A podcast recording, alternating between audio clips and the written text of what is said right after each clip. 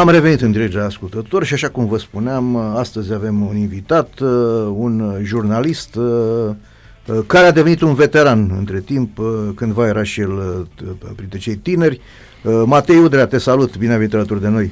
Salut, salut Răzvan, să salut și pe Daniel, vechiul meu, vechiul meu coleg de la evenimentul cu care am înghețat pe stadioane nu știu câți ani. Da, uh, o să-i transmit uh, salutările tale, el e dimineața, acum sunt cu un alt coleg, Cosmina Ioniță. Uh, a, a, da, da, bună. Da, îi, îi transmit, îi transmit. Uh, mi, mi s-a părut că mai devreme îl aud pe Daniel, de asta am zis. Nu, nu, e, la o registrare. E colegul meu Cosmin, e colegul meu Cosmin și... Aha, da, aha, da, ok. Da, da. Uh, uh, Matei, ești dinamovist? Uh, părinții mei erau. Caz? Am ascultat am ascultat uh, ce, ce vorbeați voi mai devreme da, da, da. și mă gândeam în timp ce povesteai tu acolo că sunt atât de bătrân hm. încât am văzut meciurile alea, dacă poți să-ți imaginezi așa ceva. Da. Uh, e, uh, sunt primele meciuri de care îmi aduc aminte, uh, am mai văzut și până atunci meciuri de fotbal, dar sunt primele meciuri de care mi-aduc aminte că eram conștient de ceea ce văd. Adică îmi dădeam seama că e o, o mare performanță, mă rog, și mi-aduc aminte că părinții mei care uh, erau dinamoviști uh, pregătiseră la retur o sticlă de șampanie să, să sărbătorească da, da, da, și da. prin minutul 50 sau nu știu cât când se făcuse 3 la 0 deja le venea da. să ducă să arunce cu șapania pe, să o arunce pe stradă. Da, da, da, da, da. Așa este, așa da. este. Uh, eu, uh, uh, dacă îi mai interesează pe ascultători să vorbim despre subiectele astea, că știi, sunt mulți care zic, domnule, a fost acum nu știu câți ani, ne mai interesează. Uh, eu am făcut un interviu cu uh, Dumitru Nicolae Nicușor, da, Dumnezeu da, să-l ierte, da, Dumnezeu în care mi-a povestit, mm-hmm. mi-a povestit uh, cum a fost meciul, am vorbit și cu Ion Marin, care a fost... Uh, am făcut uh, mai multe, de-a lungul timpului, mai multe speciale pe, pe meciul ăsta, da, când da. s-au împlinit diverse jubilee. Da, da, da, da, da. Și ce, ce, ce, cel mai interesant lucru, așa, care, dacă ți-l aduce aminte, care a povestit uh, Neanae, care a fost? A, a, mi-a povestit că uh, asta e o, o chestiune care nu știu dacă e foarte plăcută.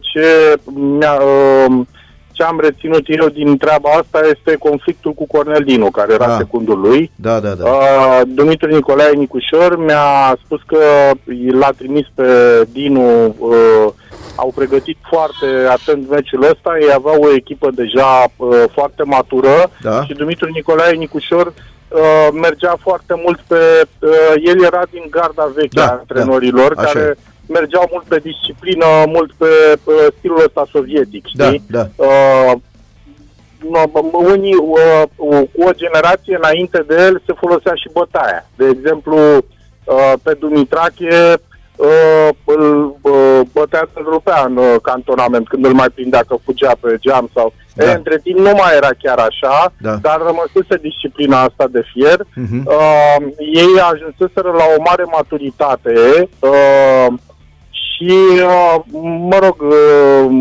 după, după victoria asta uh, a fost o situație destul de proastă în sensul că Dumitru Nicolae Nicușor mi s-a plâns, l-a acuzat pe Dinu că a încercat să-și aroge toate meritele și că s-a apucat să-l sape pe la minister. Da.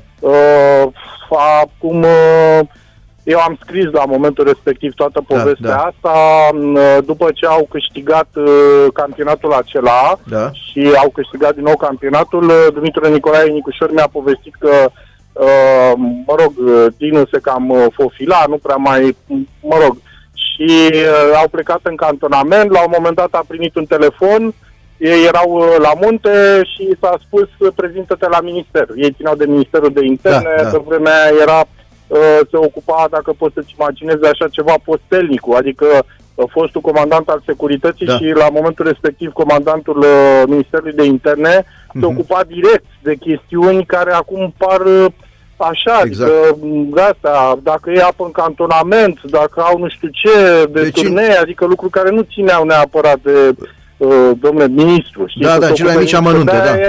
Era comandant, la vremea respectivă era uh, un club militarizat, era Da. comandant, nu era președinte cum e acum. Da, da, da, da, da. În fine, și ca să o dăm pe scurtătură, ideea este că Dumitru Nicolae Nicușor mi-a spus că uh, pe când uh, el uh, se ducea spre uh, cobora de la munte cu mașina spre București, că fusese chemat la minister, uh, s-a intersectat pe drum cu Dinu, care se ducea la cantonament, nu venise în, ca, în cantonament inițial, Dinu uh, aranjase să fie dat afară Nicolae Nicușor, a, uh, el a fost schimbat, Da, a preluat din echipa, a stat șase luni, s-a bătut cu morarul și a plecat. Mă rog, au fost chestia asta, mi-au povestit-o mai mulți jucători, Da, da, mulți da. jucători de atunci. da. Deci, uh, ce am vorbit eu cu jucătorii la momentul respectiv și uh, de- despre momentul respectiv Da. este că uh, a- aveau, uh, te-am auzit ce ai povestit mai devreme, Da. într-adevăr așa a fost, mi-aduc și eu aminte uh, la retur, pur și simplu părea că nu le vine să creadă și stăteau au îngrămădit toți în, uh, în apărare boala asta veche a Da, românilor da, da. să nu, nu creadă că au, asta era și problema lor, aveau un complex de inferioritate și pur și simplu nu puteau să creadă că pot să-i bată pe aia care erau uh, deținătorii uh, Cupei Campionilor. Ca super echipă la momentul respectiv. Da, da, Deci, da.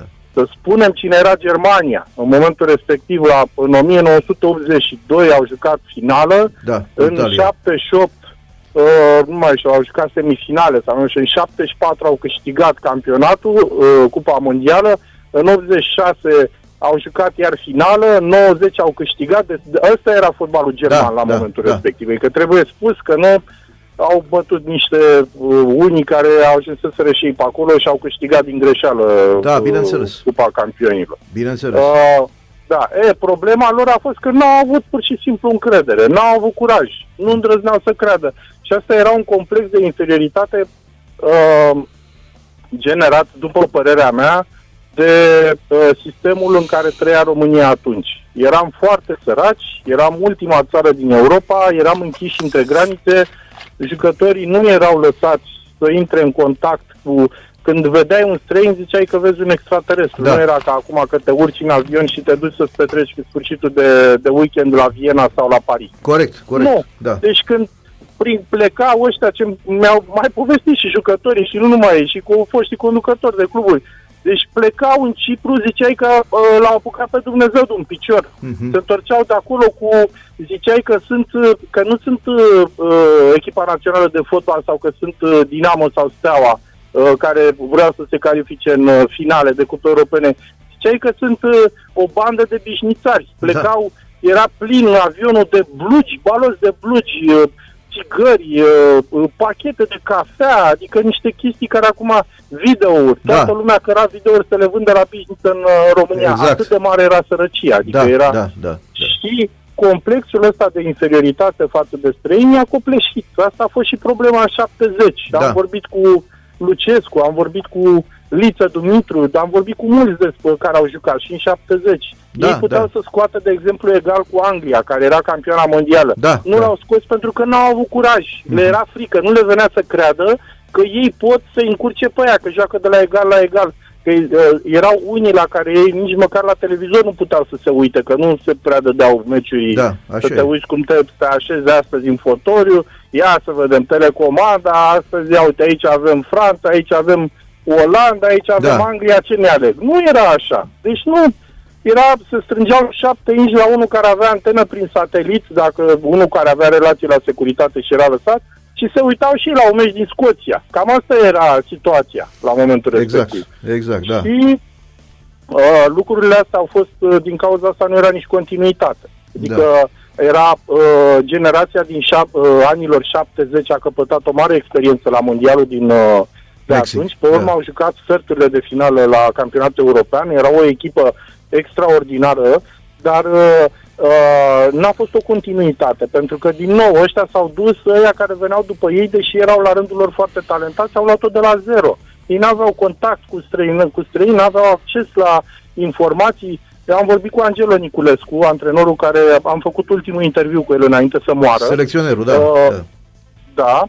Uh, și l-am rugat și mi-a povestit foarte multe lucruri și l-am, uh, i-am zis, domnule, povestiți și mie cum aveați acces la cum, cum făceați să aveți totuși uh, uh, informații despre ce se întâmpla în lume, ce se Da. mai schimba, că noi jucam în anii 60 sistem care se schimbase de 20 de ani în lume. Da, da. Pentru da. că în România nu ajungea, nu, noi jucam tot 3-2-5 sau 2-3-5, uh, foarte greu se pătrundea să se afle, domnule, s-a schimbat sau nu știu ce. E, și mi-a povestit Angela Niculescu că la un moment dat Anderlecht, care la momentul respectiv era o echipă uh, de prim rang în Europa, era, nu știu, poate în primele 10 Așa ca e, valoare, da, sau da, da. mai puțin. Da, da. Uh, a avut un match în uh, uh, Cupa Campionilor în turul 1 sau în turul 2 cu uh, CSKA Sofia. Da. Și uh, au uh, făcut o cerere la minister, deci că, povestesc ca să înțeleagă lumea cum funcționa lume, uh, funcționau lucrurile în România. Atunci au făcut o cerere la minister, a fost cu aprobare excepțională, li s-a dat voie, că altfel nu era voie pentru așa ceva, și au plecat vreo 8 antrenori din Liga 1, din uh, Divizia A, Da? a fost o, ca un fel de convoi din asta, uh, așa, o, un pelerinaj inițiatic. S-au dus la cu trenul la Sofia Da? ca să vadă Anderlecht. Toți să-și noteze acolo, domne, cum, cum joacă ăștia, ce sistem folosesc, care sunt noutățile. Și ăla a fost meciul de referință pentru ei, domne, ce s-a- aceste noutăți care sunt în, în lume și în Europa. Da, da, da. Deci, da. Asta era. Spune multe, da. Și, da, și chestia asta s-a pierdut, după, uh, ca să revenim la ce ziceam, după ce generația 70 s-a retras treptat, treptat, uh, asta s-a pierdut și a fost nevoie de alte chinuri până au învățat cei de la Craiova, au fost cei care, uh, o generație excepțională, au uh, început iarăși să scoată, să capete puțină experiență, să scoată capul în Europa, pe urmă au apărut ăștia de la Dinamo și pe, în final Steaua este cumva, Steaua 86 este uh, uh, cumva uh, rezultatul uh, acestor prime două echipe de care am spus, Craiova și Dinamo, care au uh, uh, arătat fotbalul românesc că se poate, că ea n-au trei picioare, că nu zboară, că se poate să te bați cu ei, se poate să elimini și chestia asta a contat cel mai mult, în primul rând în plan psihic. Da. Și apoi, sigur, că valoarea jucătorilor, care era, Așa e.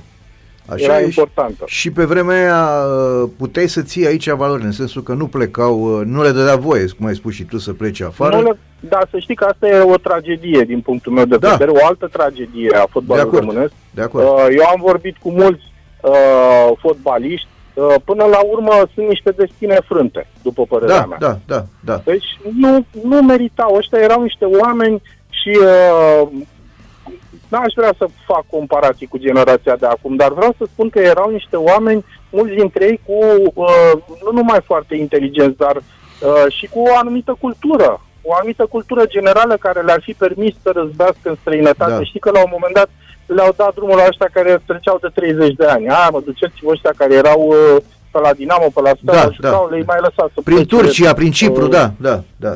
da, e, dar uh, îmi po- mi-a povestit Balaș, Dumnezeu să-l ierte, că am făcut vreo trei interviuri cu el și uh, era un om senzațional.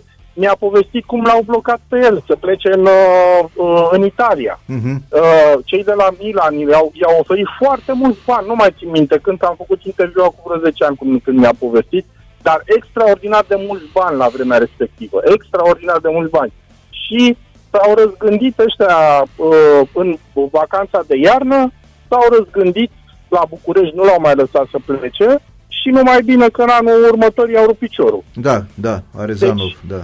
Și sunt oameni, oamenii ăștia puteau și ei să fie realizați. Așa e. Pentru că ce se întâmpla în România, da, ok, ei trăiau mai bine decât restul lumii. Da, poate aveai un televizor color, nu aveai televizor alb-negru. Poate că în loc de Dacia aveai, uh, nu știu, un, un, uh, un Renault autentic, știi, de la, din Franța, care mergea mai bine.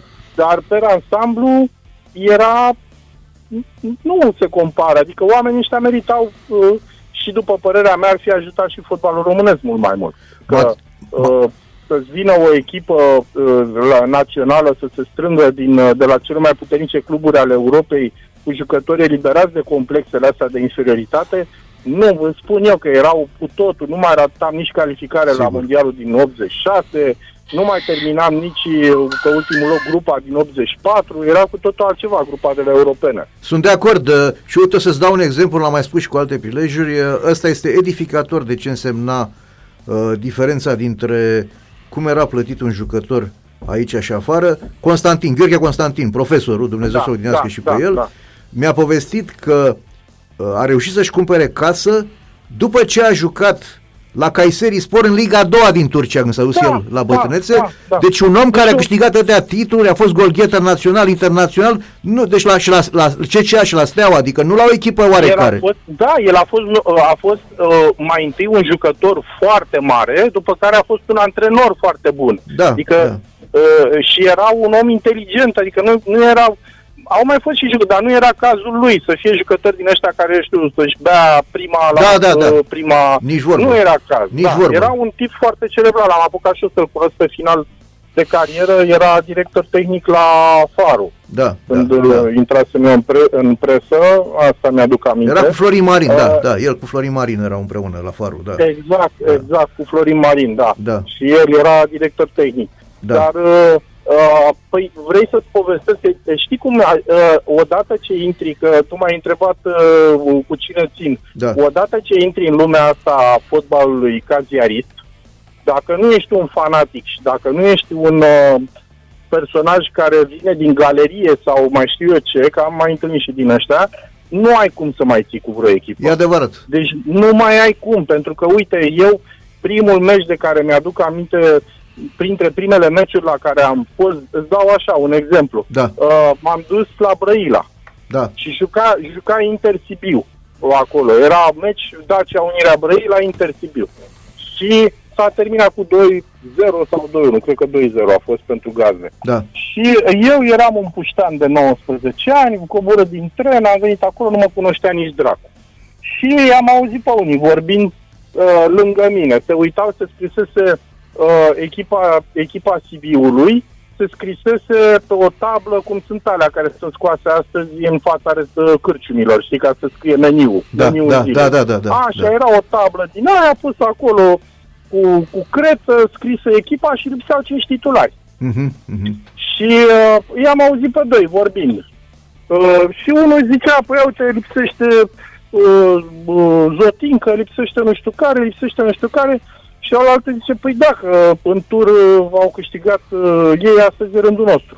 Aha, da, și, da, da, și da, ăsta da. a fost primul meu contact. Deci Da. primul duș rece. În momentul în care, băi, stai că de fapt uh, nu e chiar așa cum vezi când te duci la tribuna a doua și Da, faci da, minte, da, știi? da. E, uh, a, a, hai să zic mai departe de, de Balaci și de ăștia. Eu am făcut un interviu cu Balaci, Da. care uh, uh, a avut uh, sinceritatea, onestitatea să-mi povestească deschis toate blaturile pe care le-a făcut Craiova Maximă. Mhm, mhm. Și toate blaturile astea, Răzvan, au un numitor comun, banii.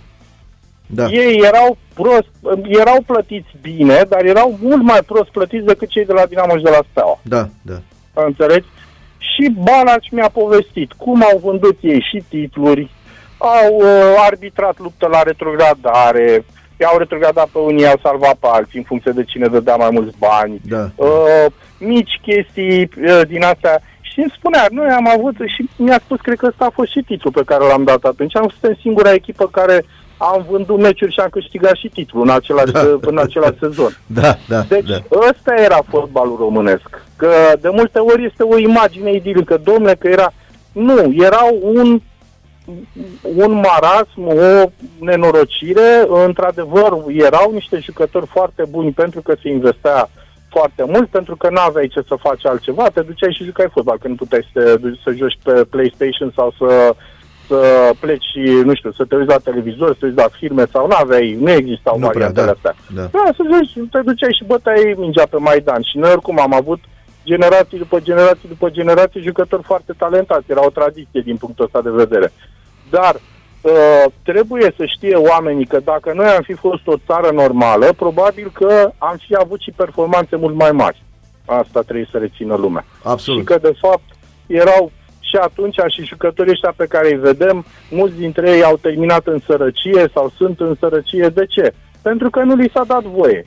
Nu Da. li s-a dat voie. Liță Dumitru a fost chinuit, n-a fost uh, lăsat, la uh, Marcel Răducan a fost nevoit să fugă din țară. Deci ăsta era, uite, l-au șters, l-au șters din anuare după aia. Da, da, da. Pe, pe Răducanu. Pe toți I-au care plecau. șters, Nu mai pomenea nimeni, mai, mai avea un pic și dacă era posibil îl sco- îl scoteau, uh, uh, trăgeau alte ziare să ră- lase echipa în 10, să nu mai apară el în uh, e- echipele care jucaseră în caseta tehnică. Păi a deci fost- ăsta era, ăsta era sistemul. Matei, a fost o carte scrisă de Mircea Meionescu în care apare uh, descrisă faza în care știi că când i-a bătut noi pe Anglia cu 2-1 aici la București și primul gol Da, l-a dat Marcel da. Răducanu. Scrie că s-a driblat, exact așa este, s-a driblat în preajma careului, s-a pătruns și s-a șutat.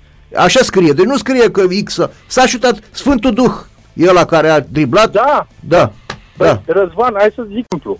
Am acasă, ziarul am și scris, la un moment dat am făcut un articol pe tema asta.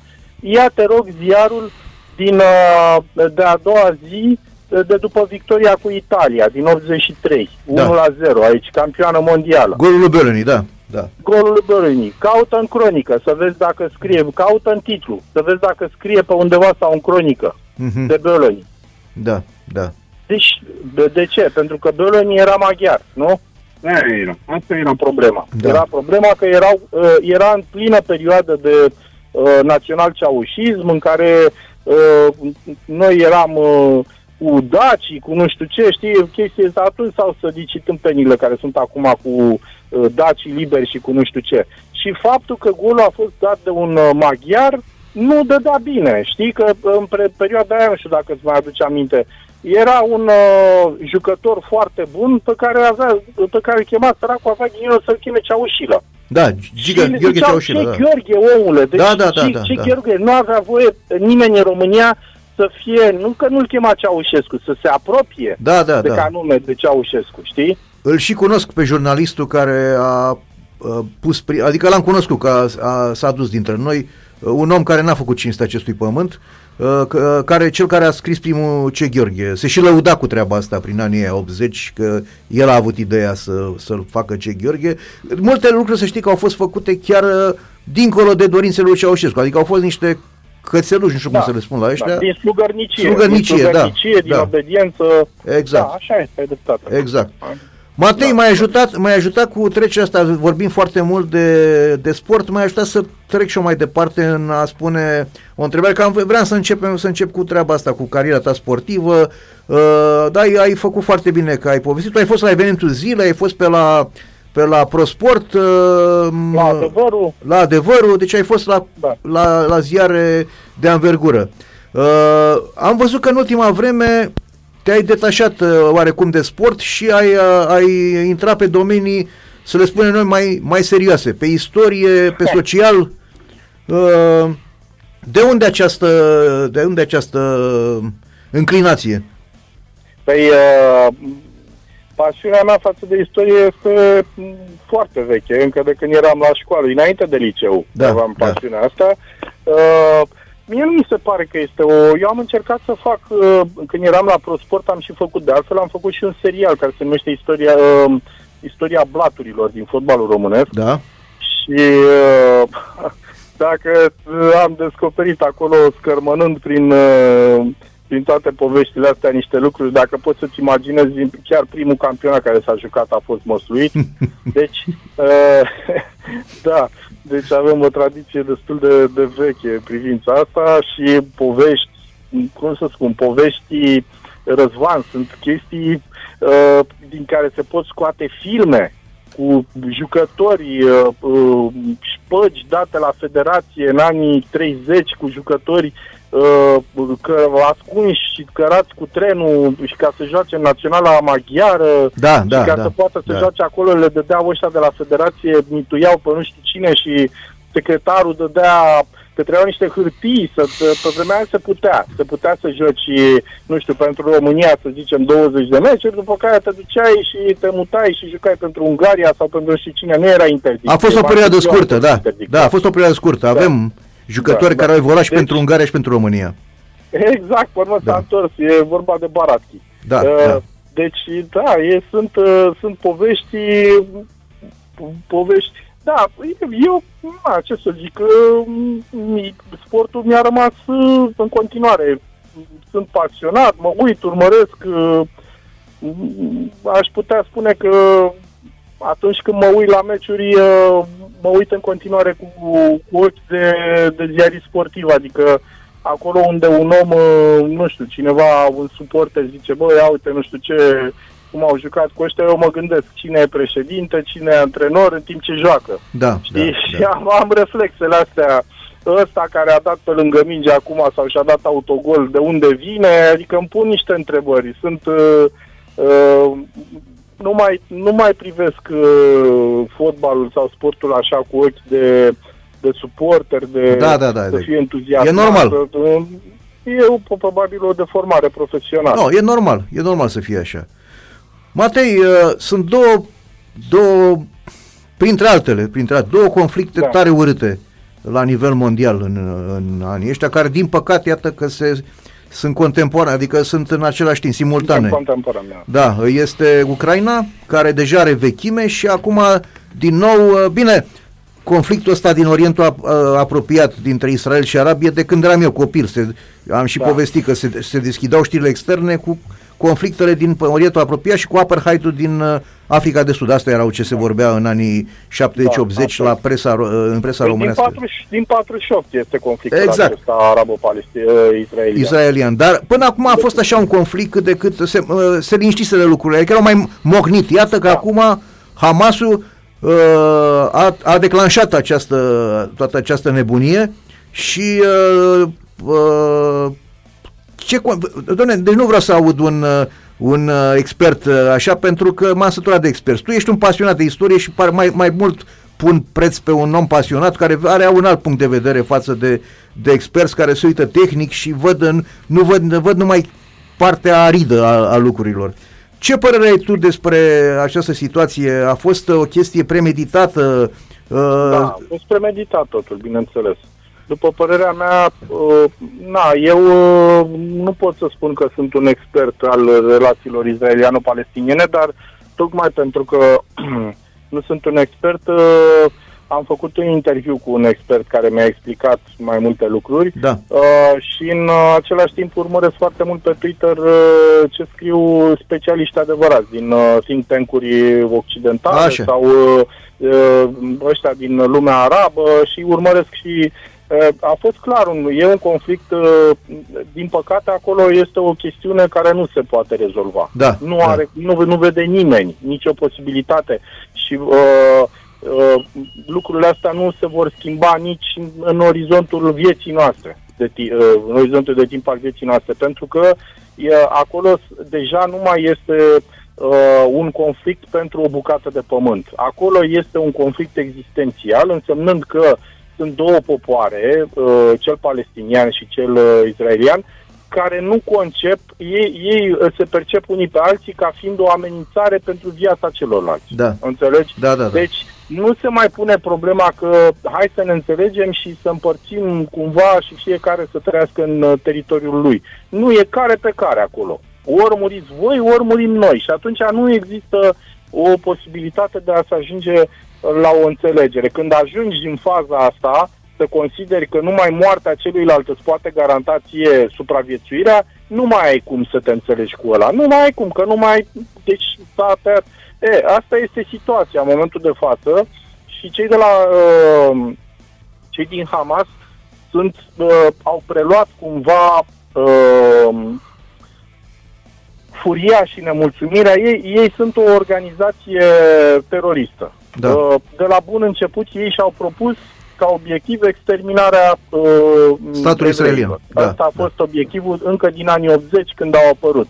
Uh, Care a fost situația? Mai întâi au fost um, um, radicali, așa, cei ai lui Yasser Arafat, cu Da. organizarea, pa- uh, Organizația pentru Liberarea Palestinei. E, ăștia, la un moment dat, au făcut pasul către dimensiunea politică. Da. Adică, uh, domne, totuși, haideți să vedem, poate ne înțelegem, poate nu știu ce. În momentul de față, acea organizare, OEP, cum îi ziceau la vremea respectivă, care a organizat atentate, Da. tot așa, deturnări de avioane în anii 70, ne aducem aminte. Da, da. E, uh, ăștia au făcut pasul spre uh, lupta politică, de la lupta armată, și s-a ajuns la o situație, uh, ei în momentul de față sunt uh, autoritatea palestiniană din Cisjordania. Da. Și ei guvernează acolo mai multe orașe, uh, sunt un partener de dialog politic cu Israelul, sunt, ca să zicem așa, pe românește de înțeles. Da. E, uh, în momentul în care ei au făcut pasul ăsta, Fatah a făcut pasul către uh, dimensiunea politică, a rămas o mare parte a populației izraeliene nemulțumită că, domnule, noi vrem să ne luptăm mai departe cu ăia. Da. Și a apărut Hamas, care le-a preluat nemulțumirile. Mhm. Și Hamas uh, are această, o- acest obiectiv primordial, să moară ăia. Deci ei nu au obiectiv, că asta e, uh, ei guvernează din 2007 în uh, fâșia Gaza. Da. Acolo e o, o situație absolut cumplită. Deci oamenii ăia trăiesc în niște condiții Am e auzit. cea mai populată, uh, cea mai aglomerată zonă, uh, zonă uh, cea mai dens populată zonă din uh, lume. Da, da.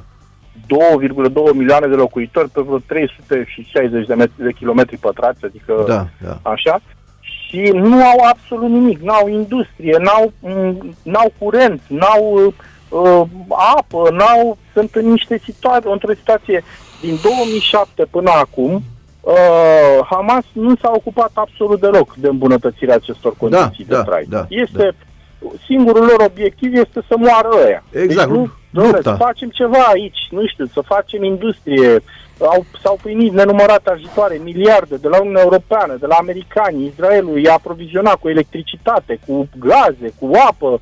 Uh, hai să facem, ne, toată lumea arabă. Nu, ei au folosit toate resursele astea, o mare parte din resursele au deturnat ca să fabrice armament și să se bată mai departe Pentru cu înarmare, da. Israelul. Da, da.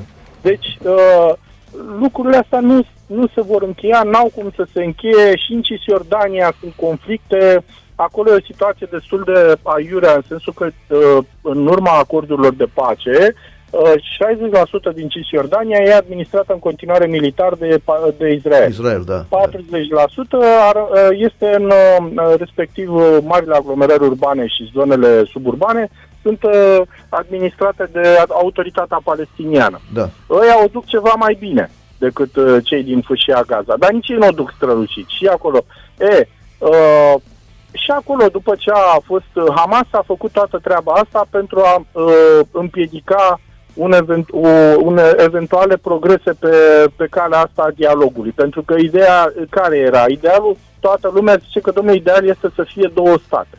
Să se ajungă la situația asta în care se fac două state și care treptat să încheie acest conflict, să-i pună capăt și să se ajungă la o conviețuire pașnică. Numai că varianta cu două state se dovedește ne- nefiabilă. Ne, Da. Nu, Da. nu se poate. Pur și simplu nu se poate. Se urăsc atât de mult între ei încât Da. nu, Așa este. Așa nu, este. nu există. Deci chiar din ce am vorbit și eu cu, cu specialiști, nici măcar în 50 de ani nu întrevede cineva că se va putea rezolva ceva acolo.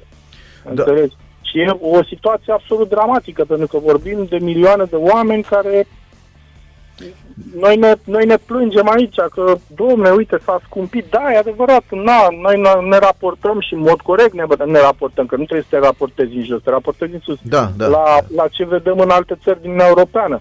Dar ce e acolo e o situație m, Așa este. absolut teribilă, teribilă. E, sunt condiții cum nu poți să-ți imaginezi ce Da, trăiesc da. da. acolo. În, Știi ce, să- ce este rău, Matei? Că toată această ură uh, reciprocă s-a transmis din generații în generații. Uh, Da, adi- da, uh, da. Adică uh, tatăl, bunicul le-a spus la copii, bă, ăia m-au omorât, ne-au omorât neamuri, ne-au făcut, ne-au luat țara, ne-au uh, au făcut, au pus bombe și de la chestia asta, din nefericire, noi am sperat, eu am prins și perioada când s-au întâlnit uh, Menahem Begin, prim-ministru Israelului de atunci, cu uh, Anwar Sadat, uh, care era președintele Egiptului, la puțin timp Sadat a fost omorât uh, și au, au, au căzut la pace. A fost prima oară când arabii cu, cu evrei, după războaiele alea din anii, șa- sfârșitul anilor 60, și au, au stat la aceeași masă și au dat mă- mâna unii cu alții. Lui Sadat i s-a tras de la chestia aia, a fost omorât în timpul unei demonstrații la Cairo, uh, apoi a fost acel, ai pomenit știu, Arafat cu uh, uh, Itzhak Rabin care da. tot, tot așa, da. de data asta iată că a fost, om, a fost omorât Isaac Rabin, deci uh, un om de un fanatic evreu. Adică da, nu au mai da, reacționat da, arabii, ci au reacționat uh, Israel, uh, evrei. Și atunci asta am am văzut, domne, e o ură de asta, cum ai spus tu, care din păcate nu poate fi Apla, adică să închizi ochii la un dat să spui, bai să începem o viață nouă, cum ziceau ăștia, momentul zero în fotbal, știi, când uh, să, să, da. să se citeze blaturile.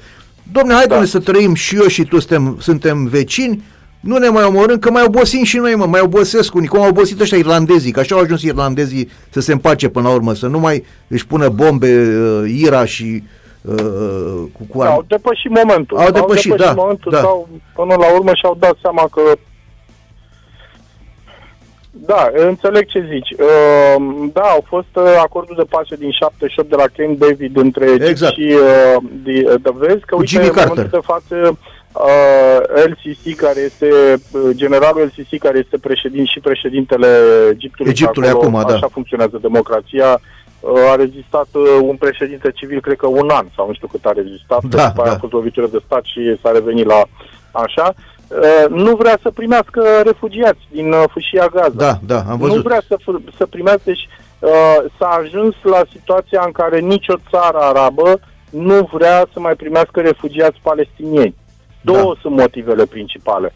Unu, tuturor le e frică să nu importe odată cu refugiații și uh, teroriști Hamas Corect. sau de alte, din alte organizații, că nu e doar Hamas acolo, da. așa, deci nu vor să se lege la cap să iar să apară, că ei au mai avut, au fost, sunt tabere de refugiați, au fost în uh, Liban, nu știu, două milioane sau nu știu câți erau la un moment dat și a apărut Hezbollah da, și nu mai da. scapă de ăia. Exact. Adică sunt uh, le e frică tuturor. Da. Egiptul a avut niște mari probleme de-a lungul timpului și cu Hamas și cu uh, frăția musulmană. Așa e. Ei de-abia au scăpat de ăștia, nu mai vor. Da, nu, nu da. le mai trebuie. Iar îi aduc, iar își au balamă.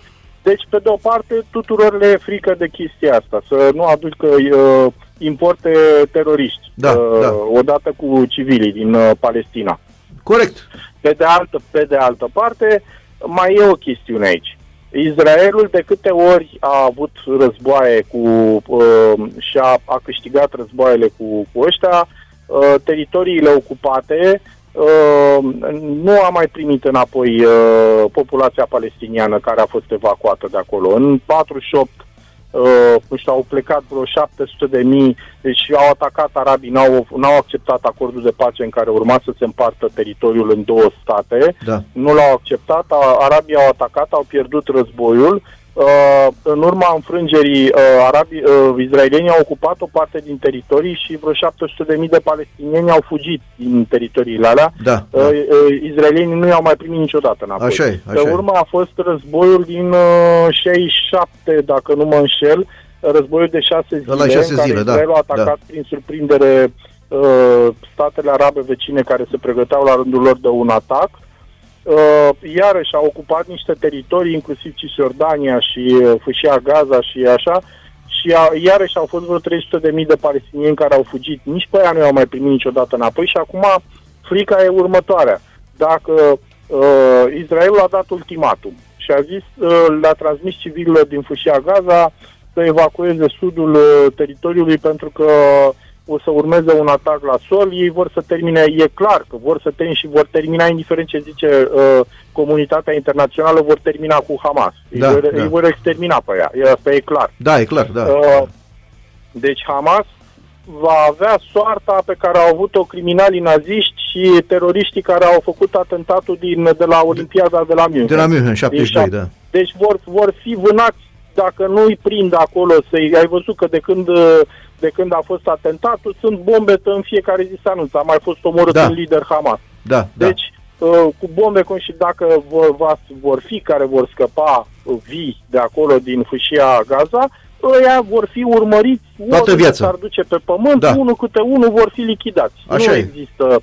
Deci organizația aia este o organizație, un mort umblător. Da, da. Sunt e- exact cum era ăsta, uh, zi, care a fost uh, Prigojin. Da, care, da, da, da. uh, După ce a făcut atent, uh, după ce a încercat uh, puciul ăla în uh, iulie, în iunie sau iulie, nu știu când a fost, toată lumea a zis, ok, s-a făcut uh, acordul cu Putin, evident că Putin nu va respecta, Da, un da. mod umblător, adică e o, o chestie de zile până îl omoară. Da, și da, așa da. a fost, ai văzut. Exact. Așa e și cu ăștia. Deci ei, că ăia care încă mai sunt vii, e clar că vor fi lichidați, nu au altă soartă. Absolut. E, da.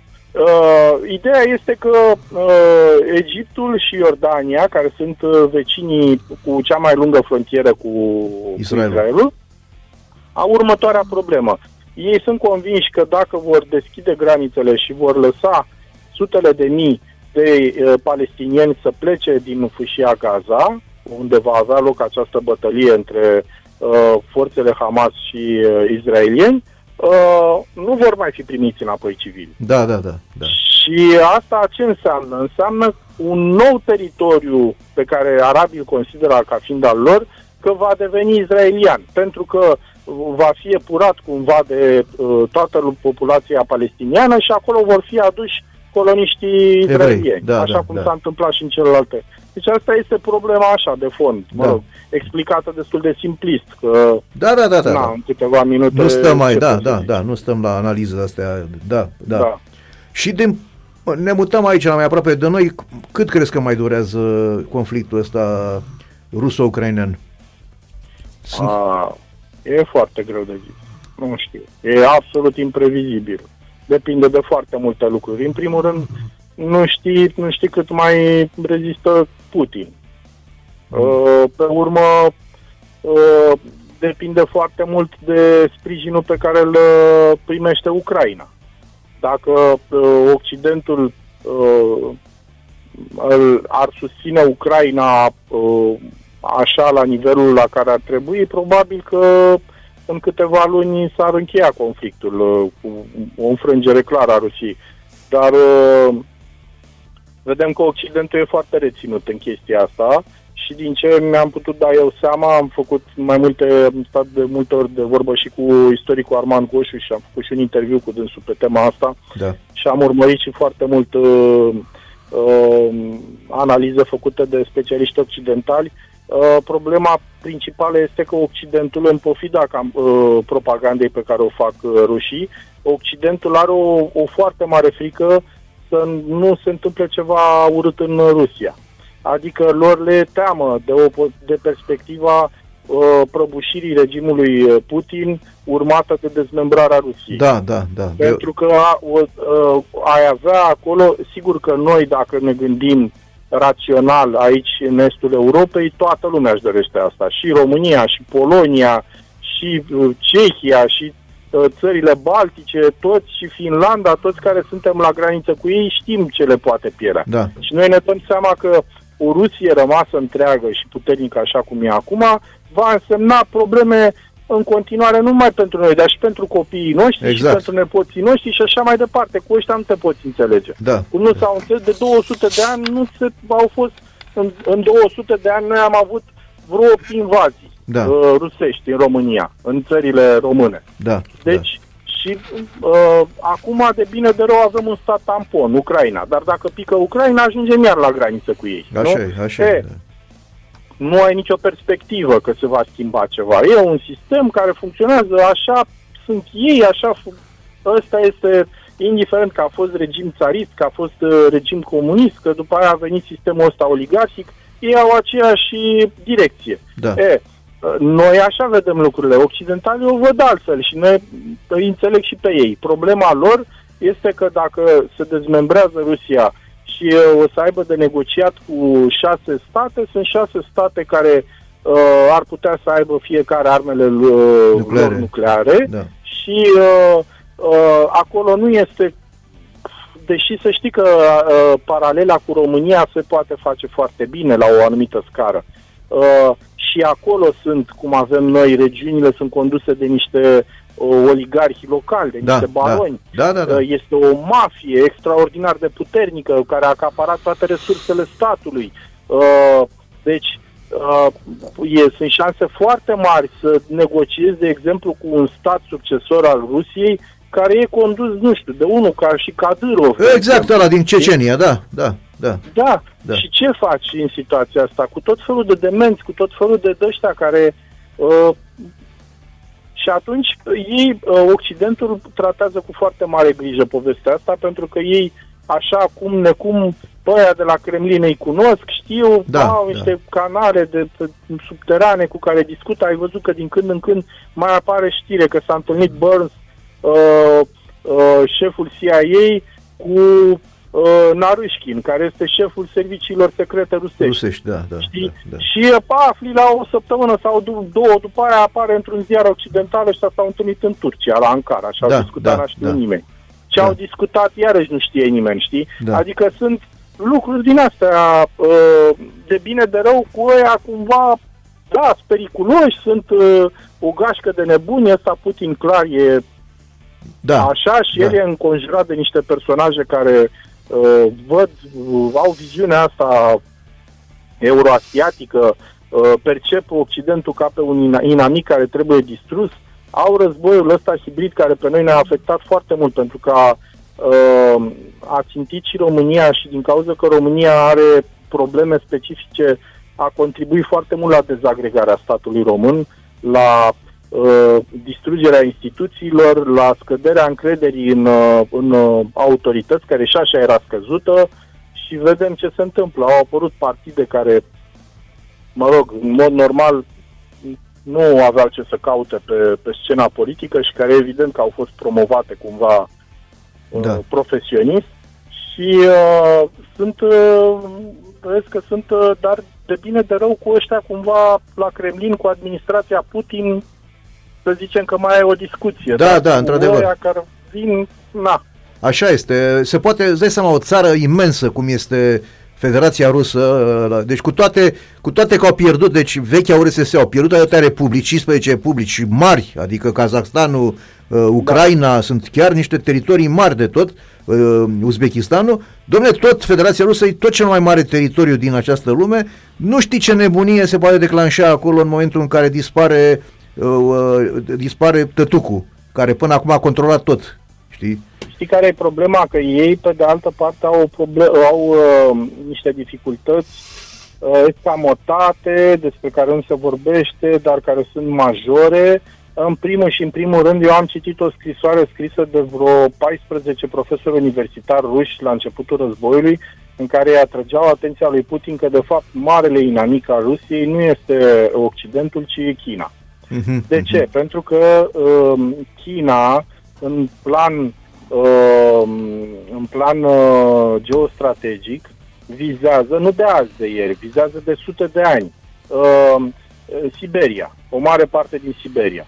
Um, rușii știu lucrul ăsta, rușii fac niște eforturi foarte mari uh, să mențină totuși un, o populație caucaziană în, uh, în Siberia și sunt niște facilități enorme pe care le dau uh, celor care acceptă să se mută în diverse orașe din astea, Irkutsk și mai știu eu pe unde, pe acolo prin, uh, prin, uh, prin estul îndepărtat, tocmai ca să țină o balanță etnică, Da, să da, fie da. uh, favorabilă lor.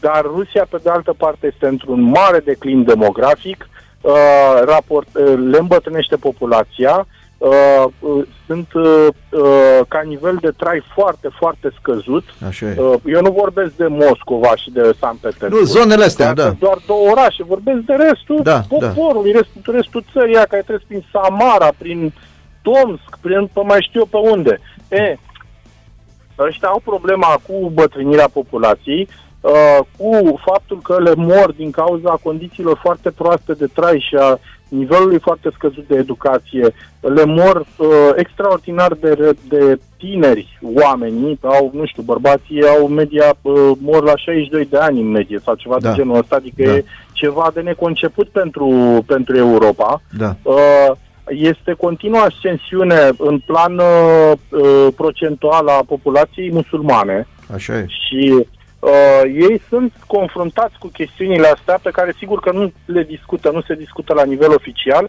și mai ales rămânerea în urmă din punct de vedere tehnologic. Și noi vedem chestiile astea, le vedem chiar și în război. Acum s-a văzut, da. uh, Occidentul a transferat Ucrainei armament n- nu nou, nu de ultimă generație, sunt rachetele alea, sistemele Patriot, de exemplu, sunt din anii 80, au peste 40 de ani de când au fost introduse. Da. Uh, între timp, americanii le-au și schimbat. Acum ei uh, lucrează, aduc, uh, au alte sisteme antiaeriene. E, și vedem că uh, cu toate astea, armamentul pe care îl aduc uh, occidentalii acolo este imposibil de contracarat de către ruși. Am văzut. Vedem că doboară cele mai performante rachete ale lor cu care se lăudau, acum le-au adus uh, rachetele astea de atac, le-au transferat americanii atac, citeam, uh, citeam că sunt uh, ce, ce le-au trimis acum sunt alea din prima generație, Aha. care ar fi trebuit casate în mod normal, introduse în anii 80. Da, da. Și le-au trimis, le-au distrus două aeroporturi cu 21 de elicoptere,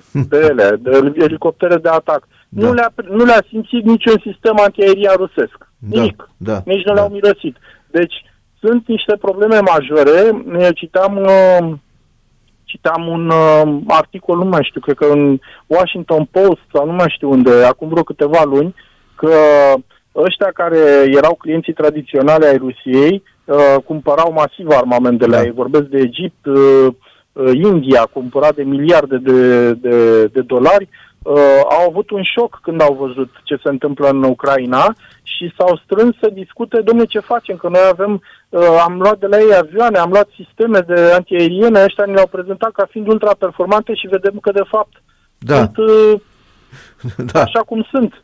Da. Și ce facem cu ei? Mai continuăm colaborarea, luăm și uh, am văzut că au pierdut foarte mult din pie- cota de piață. E, Rusia era, după Statele Unite, al treilea mare exportator de armament din lume. Da, da. Și am văzut că au pierdut foarte mult din cota de piață și se estimează că până în 2026 sau nu știu cât, deci e o chestiune de câțiva ani, Franța îi va depăși. Le, le preia piețele. Au Da. început indienii să, să importe armament din Franța, nu mai au din, uh, din Rusia, că și-au dat seama că ce ia de acolo nu prea, nu prea mai corespunde cerințelor actuale. Da, da, da, da, da. Foarte interesant. uh, Da. Se vede că se vede că sapi în problemele astea și ești foarte bine pus la punct cu cu Mersi. cu ei. Uh, bun, Matei, înainte să încheiem, mai să ne întoarcem puțin la în domeniul ăsta sportiv, uh, care este le- are legătură și cu ce am vorbit noi mai înainte. Finalul Asta de finalul de uh, preliminari europene Uh, am văzut Da. că s-a decis să se joace uh, așa, probabil că se va juca în Cipru. În Uh, Cipru, da, da, cred da. că în Cipru. Se v-am zis de la, de la bun început am bănuit, că dinainte, adică de când a avut loc atentatul, m, cred că în primele 10 minute m-am gândit unde să se joace meciul și m-am gândit că Cipru. Cel mai probabil Cipru va fi. Da, că e foarte aproape, cu, nu știu, o oră cât faci cu Au avionul. mai jucat acolo. Da, da. Da, e la îndemână. Este, clima este asemănătoare cu, cu ce e Sigur. în Israel, Și, așa? a, și aproape de, de Israel, da, da, da. E cel mai, cel mai plauzibil că acolo se va juca. Da. Uh, domnule, eu nu sunt... Uh, singura chestie care mă face să fiu... Uh, să nu fiu foarte pesimist, mai nu, nu să fiu optimist, este faptul că va fi greu pentru Israel să susțină trei partide, trei partide cu greutate, adică nu orice fel de partide, într-un timp uh, scurt. Dar altfel, Așa. uh, altfel uh, din ce am văzut, mai ales în confruntarea cu ei de aici de la București, eu nu sunt foarte optimist că ne-am putea uh, califica. Îți mai dau eu câteva motive să fiu optimist. Eu cred că o să ne calificăm. Așa? Uh, uită-te ce noroc are, are Edi Iordănescu. Îl, moșteneze, îl moștenește pe taică, taică 100%. Da. Ce șanse erau într-o campanie de preliminarii să pici, mai întâi să pici în grupă cu uh, Israelul, apoi să se întâmple nenorocirea asta în Israel, ăia să nu mai poată să joace acasă, Da. să ai meciuri în deplasare importante care, uite, pici cu Belarus, nu, ea nu joacă la Minsk, joacă fără spectatori la Budapest. Da, adică da, da. ce șanse erau să uh, se strângă toți, tot cumulul ăsta de factori, să uh, capi fără înfrângere așa cum ai scăpat din atâtea meciuri. Da, da, da, da. Deci, da, da. deci toate pune-le cap la cap. Știi cum se zice că de obicei cum începe o campanie, așa o termin și în general. Eu, eu sunt optimist din punctul ăsta de vedere, pe urmă este lucrul ăsta pe care l-ai spus tu. Uh, Izraelienii sunt și ei apăsați de chestia asta și, Da. și cred că fotbalul nu este între primele lor Așa priorități e. în momentul de față. Da. Și să-ți mai zic ceva. Uh, nu e corect politic, dar să știi că UEFA ar fi foarte fericită dacă nu s-ar califica Israelul.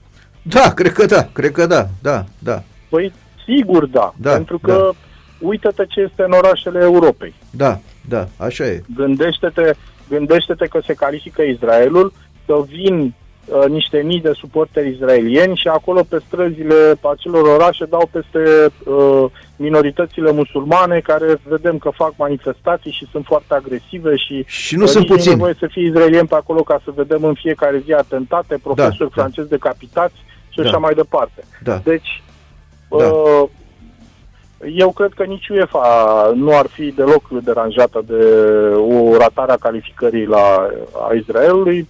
Poate că o să fie și un pic de să se pună un pic umărul în direcția asta. Da, nu da. știu pe ce, pe ce, pe ce căi.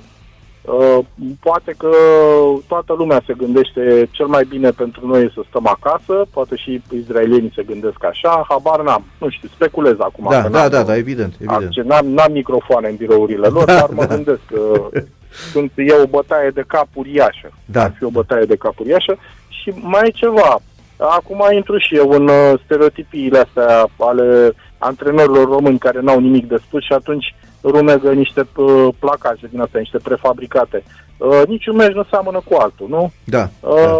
Băi, până la urmă, uite, târâși, grăpiși, avem și o grămadă de noroc. Uh, uh, Belarus care n-a jucat nimic cu noi și atunci când m-am uitat la meciul ăla am zis, bă, nu se poate echipa atât de slabă Da, ca da, da, Belarusului. da, da, N-am văzut, frate. E, uite că s-au dus trei zile după aia și au făcut egal în uh, Elveția. Cu mare șansă pentru Elveția.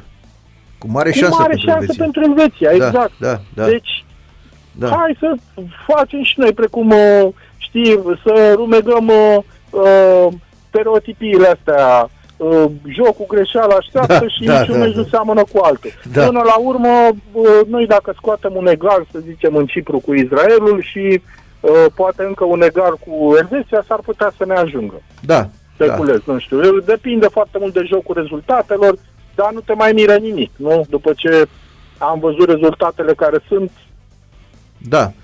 Și ei eu depind... zic, să, eu zic să avem încredere, cred că ne vom califica. Partea proastă, din punctul meu de vedere, este că după calificare, în loc, uh, calificarea asta nu ne va ajuta. Pentru că noi uh, să ne redresăm ca fotbal. Pentru că uh, noi nu avem oameni lucizi care să înțeleagă că ar fi un, uh, ce se întâmplă un accident și un noroc.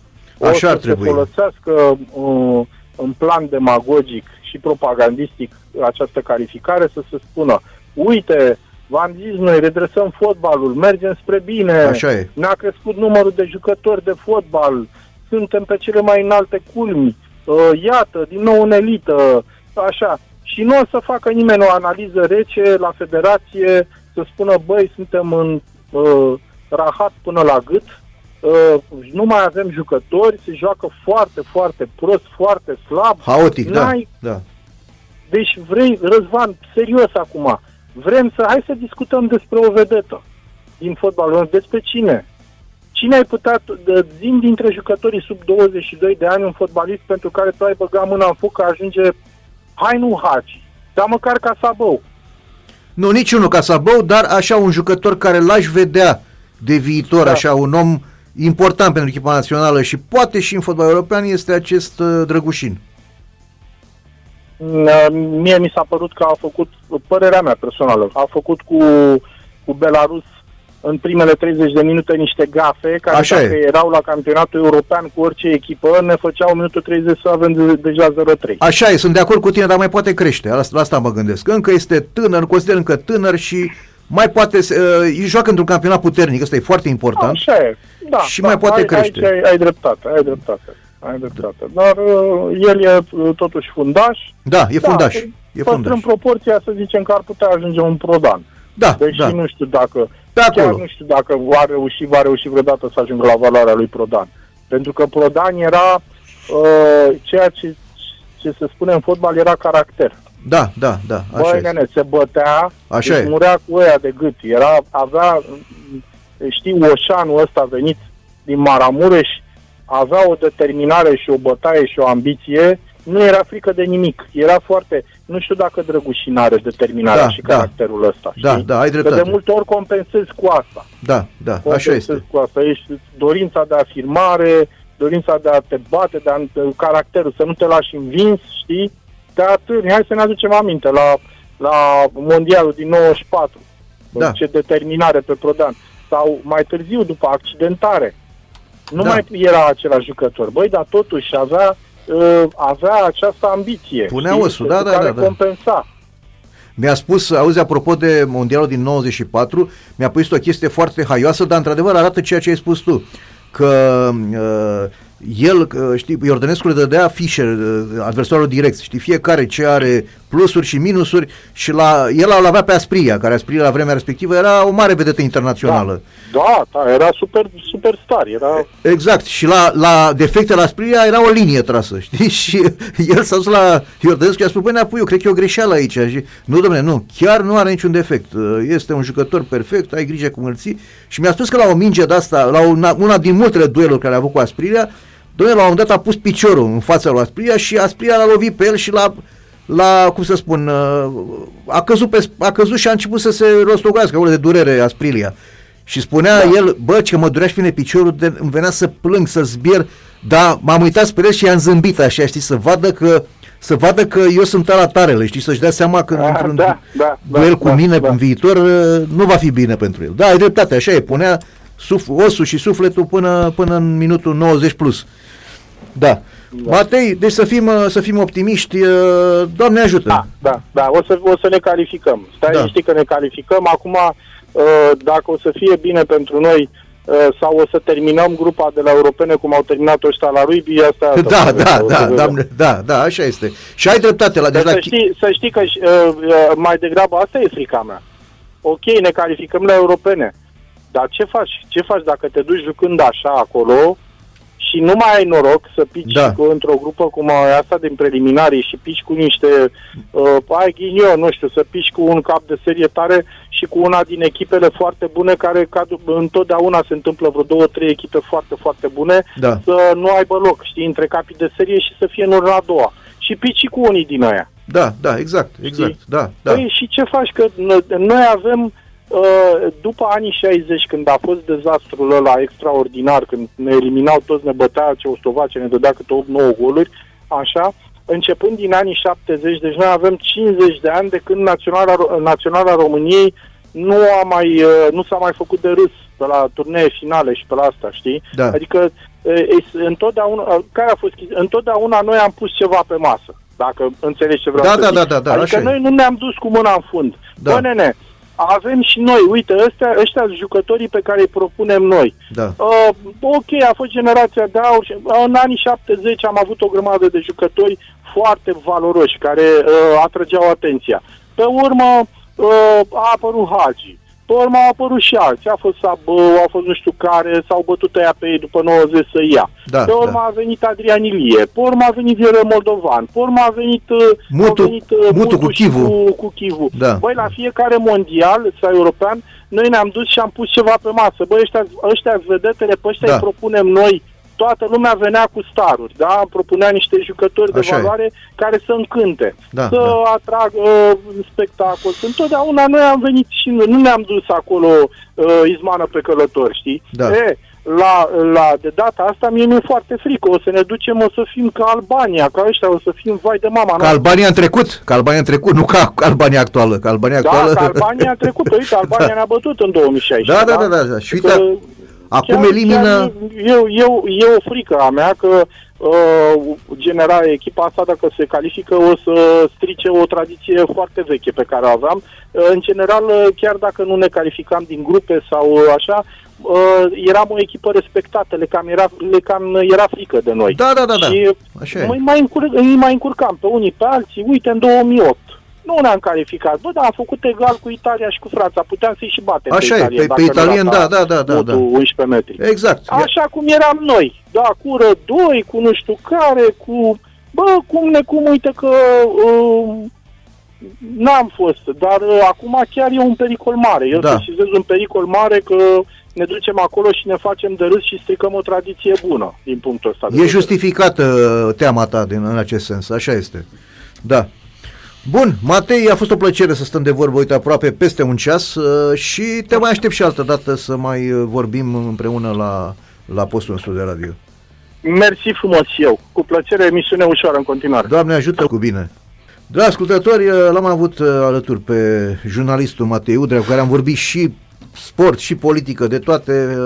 Istorie, sport, vă, politică... Da, vă, recomand, vă recomand cu mare căldură să vă uitați pe pagina lui de Facebook, unde abordează niște subiecte foarte interesante chiar... și uh, chiar, cum să spun, se documentează, adică nu nu uh, le scrie așa cum îi vine lui la ureche. Uh. Să știi că avem uh, cereri din partea ascultătorilor ca porțiunea asta de emisiune să fie registrată și trecută și pe site, pentru că chiar chiar da. a prins bine. Da, bineînțeles, bineînțeles că vom face așa, că vom vorbi cu băieții de la site și chiar e bună. Mă bucur, mă bucur că ne ascultă oameni și că apreciază propunerile noastre editoriale.